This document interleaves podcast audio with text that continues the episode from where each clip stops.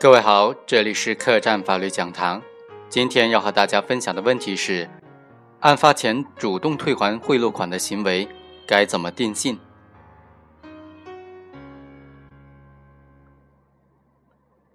二零一零年七月，某镇开展综合打击非法占用铁路海港域从事生产经营建设的行为，销毁非法抢建鱼排等等专项排查工作。时任该镇副书记的被告人周某负责这项销毁工作。期间，林某的鱼排被销毁之后，通过他人找到周某，希望得到政府的补偿，并且两次给予周某现金二十四万元。二零一零年底，周某认为不能够给林某帮忙解决鱼排补偿的事情，害怕事情暴露，因此于二零一零年十二月六日将二十四万元退还给林某。二零一二年十一月案发，周某被检察机关以受贿罪提起公诉。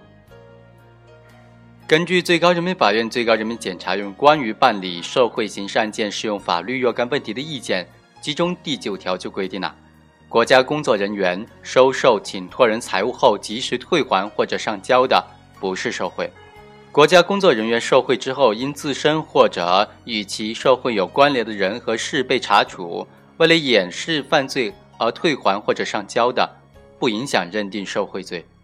那么在本案当中，行为人在案发之前主动退还贿赂款的行为，究竟该怎么处理呢？属不属于上述意见中的及时退还的情形？能不能认定为受贿罪呢？一种意见认为，被告人周某具备受贿的主观故意和客观行为，其在案发之前主动退还贿赂款，属于退赃行为。因此，不属于意见规定的及时退还的情形，不影响受贿罪的成立。另外一种意见则认为呢，周某接受他人财物之后，并没有为他人谋取利益，而且在收取了钱财五个月之后，主动退还所有的钱款，因此呢，属于意见规定的及时退还的情形，不构成受贿罪。同时啊。在认定被告人周某构成受贿罪的情况之下，对其是否需要从轻或者减轻处罚，也存在两种意见的分歧。一种观点认为，周某并没有为请托谋取任何利益，而且在案发之前主动退还了贿赂款，案发之后又如实供述了犯罪事实，主观恶性比较小，确实有悔罪的表现，可以依照刑法的规定，在法定刑以下判处刑罚。另外一种观点则认为呢，周某。在无法为他人谋取利益的情况之下，害怕犯罪暴露，主动的退还贿赂款，属于一般的退赃行为。依法酌情呢，可以从轻处罚，不应当在法定刑以下判处刑罚。综合来看呢，我们认为第一种意见还是比较恰当的。理由如下：第一，行为人在案发之前主动退还贿赂款的行为呢，应当区分三种情况进行处理。最高人民法院、最高人民检察院关于办理受贿刑事案件适用法律若干问题的意见第九条规定，国家工作人员收受请托人财物之后及时退还或者上交的，不是受贿；国家工作人员受贿之后，因自身或者与其受贿有关联的人和事被查处，为了掩饰犯罪而退还或者上交的，则不影响认定受贿。该意见列举了案发之前退还或者上交财物的两种情形。一是及时退还或者上交的，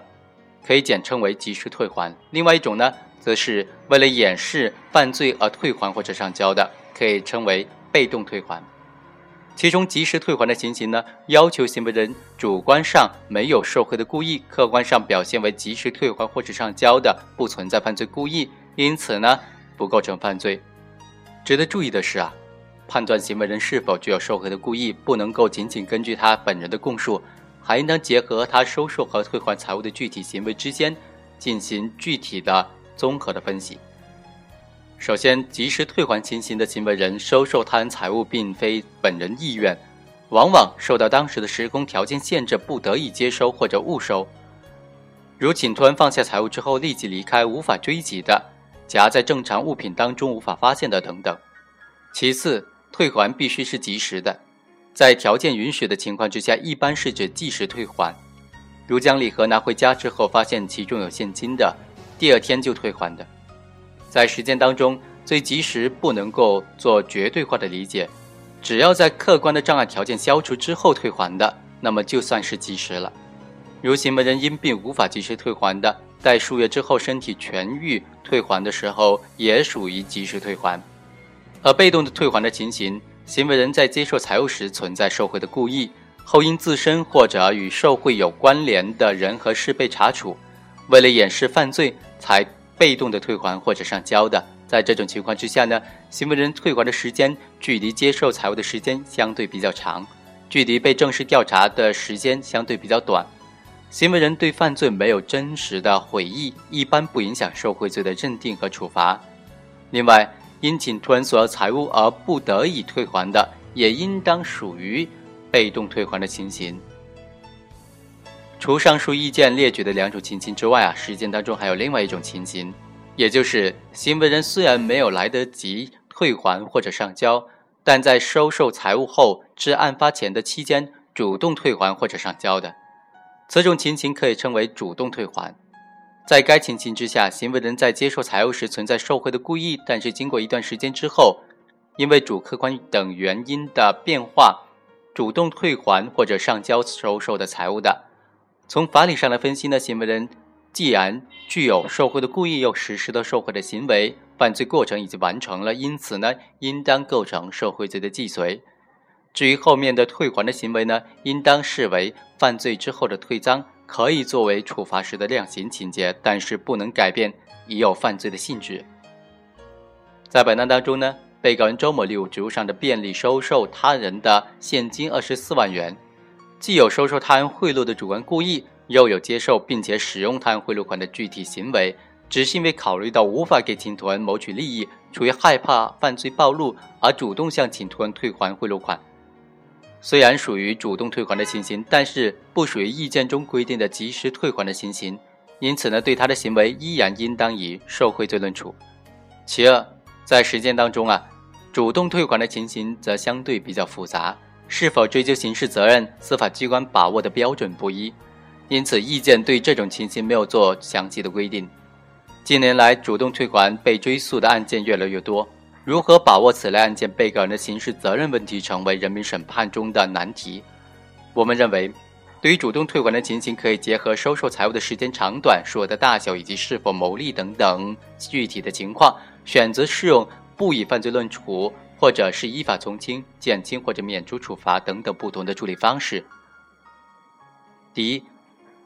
主动退还一般不会影响构成犯罪，但在少数的情况之下，行为人虽然接受了财物的时候有犯罪的故意，但在较短时间之内呢，既出现悔悟，而且没有为对方谋取利益，即主动退还财物的情节显著轻微，危害不大，可以不作为犯罪处理。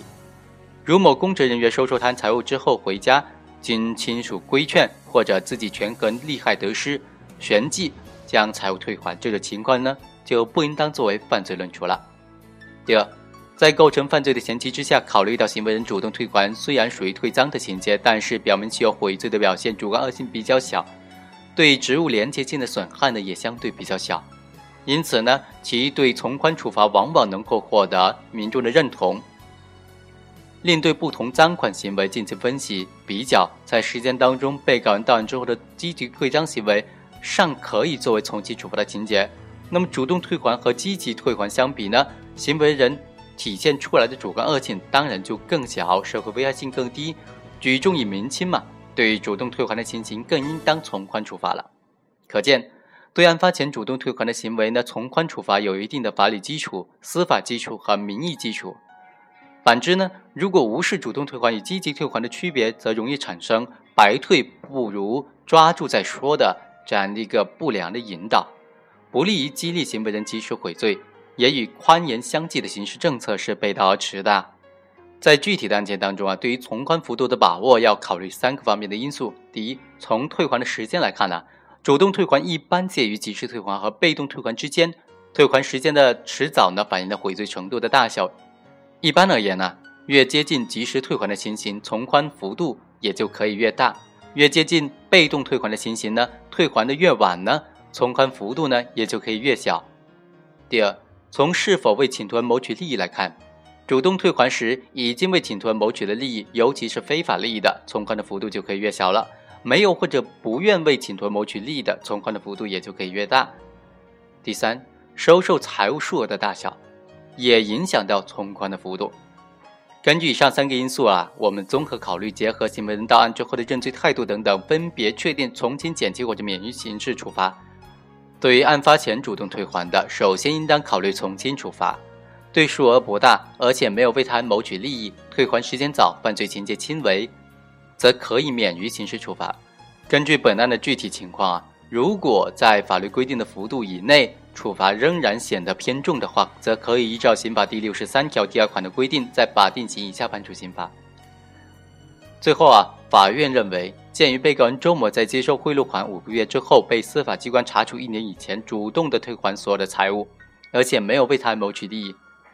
到案之后呢，又能如实供述犯罪，体现出社会危害性程度和主观恶性都比较小，同时具有悔罪情节。如果呢，按照受贿数额对其判处十年以上有期徒刑，仍然是显得比较偏重。所以法院呢，应当依照刑法第六十三条第二款的规定，对其减轻处罚。因此，法院对周某以受贿罪在法定刑以下判处了有期徒刑五年。法院将该判决结果呈报最高人民法院。最终得到了最高人民法院的核准。